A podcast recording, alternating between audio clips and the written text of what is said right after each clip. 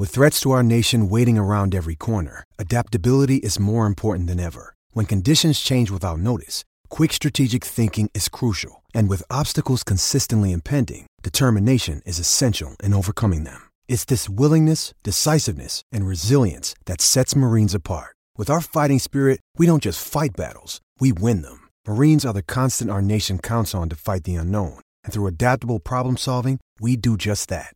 Learn more at marines.com. Moms are amazing at tracking down hard-to-find items. Library books, socks, you name it. But sometimes help is welcomed. Care.com makes it easy to find babysitters near you. Sitters with the experience and skills your family needs, like after-school pickup and homework help. You just post a job for qualified sitters to apply. And since all Care.com caregivers are background-checked, you can feel confident about interviewing and hiring. To get the child care help you need, sign up now at Care.com. Hello again, everybody, and welcome to Gamecock Central Podcast. Emerson Phillips with Gamecock great Joe Rett. Carolina, an 85-73 loser to number one-ranked Tennessee tonight in Knoxville. The Vols are now 23-1. They're 11-0 in the SEC for the first time ever, and they extend their school-longest winning streak to 19 ball games. Joe, Carolina didn't play bad tonight. 14 of 23 from three, a season-high 14 threes for the Gamecocks, 61%.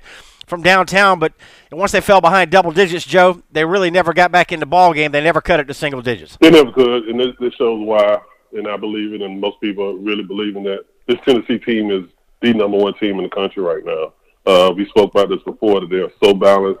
They can beat you off the dribble. They can play inside. They can play outside. They shoot threes. Every time Carolina, anybody they've been playing this year, make runs, they always have a counter. And this team is really peaking. This team is really playing good. And looking at the numbers, if I saw that we shot 60% from three, or 61% from three, and we lost by 12, I wouldn't believe it. Yeah.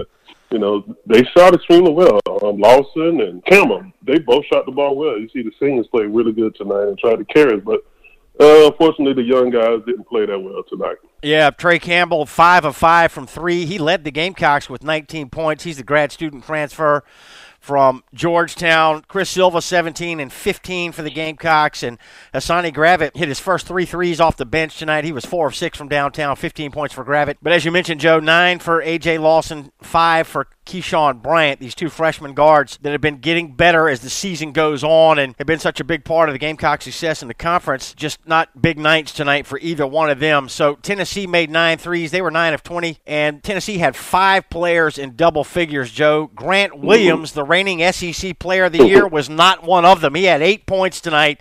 Admiral Schofield led Tennessee with 21 points, 10 rebounds. And, Joe, when you got the SEC player of the year and you got 5 players on your team that score more points than him, it gives you an idea of Tennessee's depth. They were just real sharp in the half-court offense. It was dunks and threes and layups pretty much the whole game for them. I don't care what kind of defense you throw at Tennessee, you can't speed them up. They're a veteran team. They got a lot of experience, and they do not do anything fancy. They just play good basketball. They move the basketball extremely well.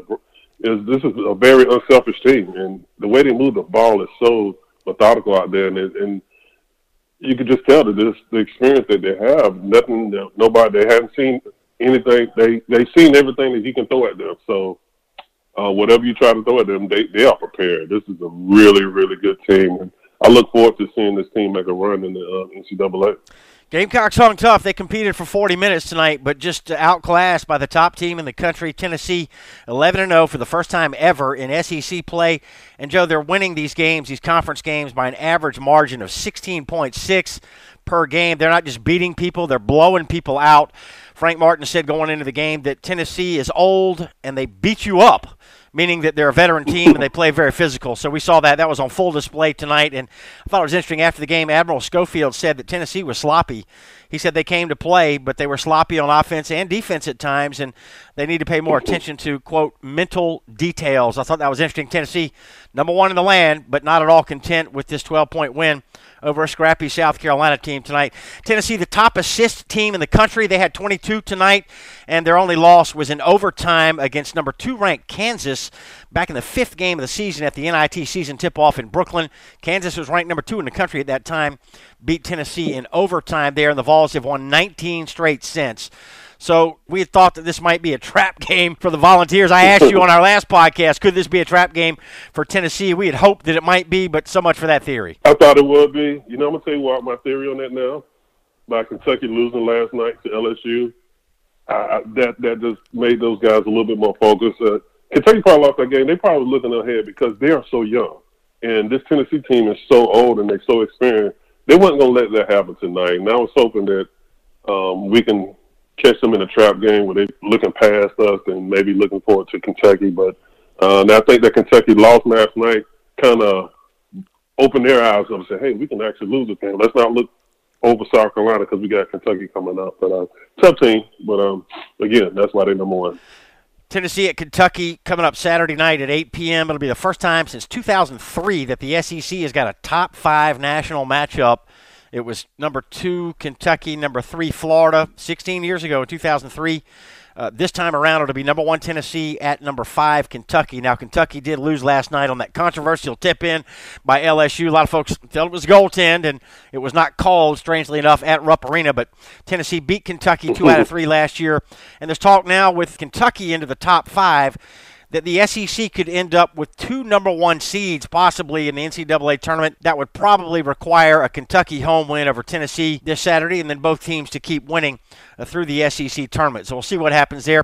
For the Gamecocks, in the last 8 games, Joe, 2 losses to number 1 Tennessee, a blowout loss at number 5 Kentucky. The Gamecocks lost at Oklahoma State in the SEC Big 12 Challenge and wins over 16th-ranked Auburn at Georgia and that comeback win last Saturday against Arkansas. So that sets up South Carolina hosting Texas A&M this Saturday at the Colonial Life Arena. It'll be at 1 p.m. on the SEC Network. A&M, an interesting story, Joe. They're 10-13 overall, 3-8 in the league. So you look at A&M on paper and you say, well, this team's not very good. But A&M has battled some injuries this year, and they've started to get healthy of late here, Joe. They're starting to get some people back, and they've actually won their last 2 games in conference. They started 1-8 in league play, but they've come back to win their last 2 by 9 at Missouri and by 17 at home against Georgia this past Saturday. That was A&M's first home win in conference this year. But, Joe, you go back to earlier in the year, A&M won at Alabama. You know, Bama, a lot of folks think is a tournament team, or certainly at least on the bubble for the tournament. And A&M beat Kansas State in the SEC Big 12 Challenge, and K-State leads the Big 12 by a game and a half right now. I would tell you the team is pretty good. And they, like you said earlier, they're battling some injuries, and some of those guys are coming back. So even though they've beaten their last 2 games were against bottom tier, against Georgia and Missouri, same teams that we beat this year, so it's not a big deal. So it should be an evenly matched game, and hopefully our home crowd will hold court and be very loud and help cheer us to a victory on Saturday against the Texas A&M team. Yeah, Gamecocks coming off an incredibly difficult stretch of games here. I mentioned the 2 losses to number 1 Tennessee, 5th-ranked Kentucky, and a win over 16th-ranked Auburn. So need a big turnout Saturday at the CLA for South Carolina, Texas A&M. A&M blew out Georgia by 17 in College Station this past weekend. They got 37 points off the bench from their guard combination of J.J. Chandler and T.J. Stark. Starks had 19. Chandler had 18. And it was 15 points and 15 rebounds for the big man for A&M. He's from Lagos, Nigeria. His name is Christian Mekawulu, 15 and 15 for him. And he'll be a good matchup on the inside with Chris Silva, Joe. You know, this kid's got a nice hook shot that he's developed over the years and a real wide base down low. This kid's physical. It doesn't get any easier for Chris. It seems like every game he's battling one of these big men that's inside. And he's been holding court lately. You know, there were several games he got in the foul trouble. But, you know, he played well tonight against Tennessee. He had 17 and 15. It just tells you how good this conference is right now. We got great guard play, great big men that Chris and Maik Kotsar have to battle on every night. And also, of course, can't forget that the coaching level that this conference has right now is on a supreme high. And that's why the NCAA is quoting we should have 8 to 9 teams because we have better coaches now, and better coaches bring better players. So this is a tough conference, and I just look forward to each game right now because we got, 7 games left in the conference? That's right. All of them winnable.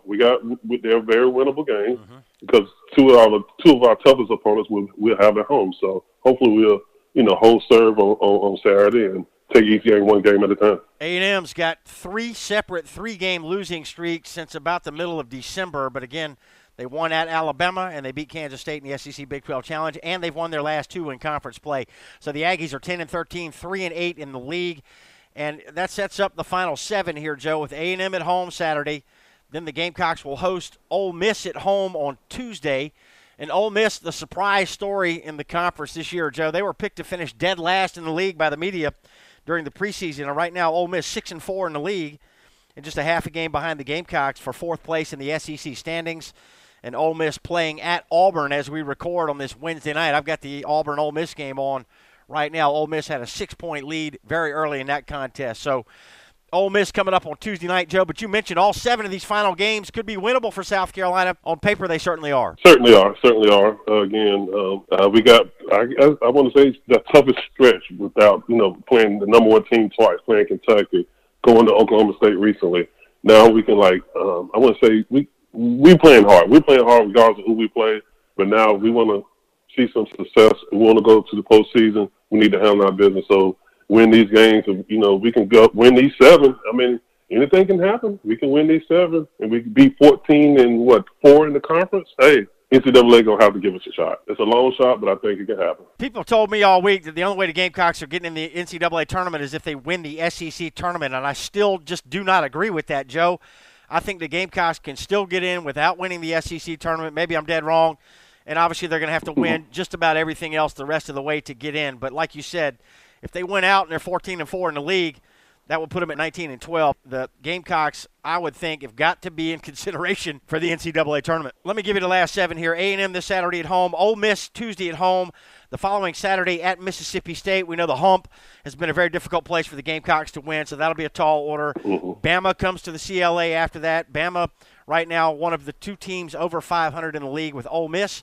And then the last three are against teams that are under 500 at Missouri, at Texas A&M, and home against the Georgia Bulldogs, which are 1-10 in the league. And that game will be on March the 9th, the regular season finale. And then the SEC tournament will get underway. So, Joe, a lot of basketball left here. The team can't look ahead. They got to focus on A&M. But I think it's worth a discussion here on Gamecock Central Radio and on the Gamecock Central Podcast that the Gamecocks, in my opinion, can still get in the tournament. That's what it's all about, Joe. It's not about getting into the NIT. It's about making the big dance. This is college basketball. If you're not in the big dance, you're not in the game. You're exactly right. And I enjoyed so much 2 years ago when we went on that miraculous run. And it was, podcast, talking sports, just the buzz around Columbia was so great. Talking about this team 2 years ago, so it would be nice, to get back in, and I would like to get in every year.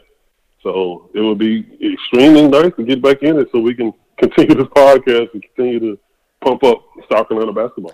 All right, Gamecocks got Texas A&M Saturday at 1. Hope you can make it out to the CLA to support the Gamecocks. Frank Martin, I still contend one of the top coaches in the country, and the Gamecocks are very fortunate to have him. And it's a young Gamecock team with a couple of veterans in Chris Silva and Maik Kotsar and Hassani Gravett as well. This group starting to come together, coming off a tough loss at number 1-ranked Tennessee. So it's 1 o'clock Saturday on the SEC Network for the Gamecocks and the Aggies. For my man Joe Rett, I'm Emerson Phillips. Thanks for being with us for the Gamecock Central Podcast.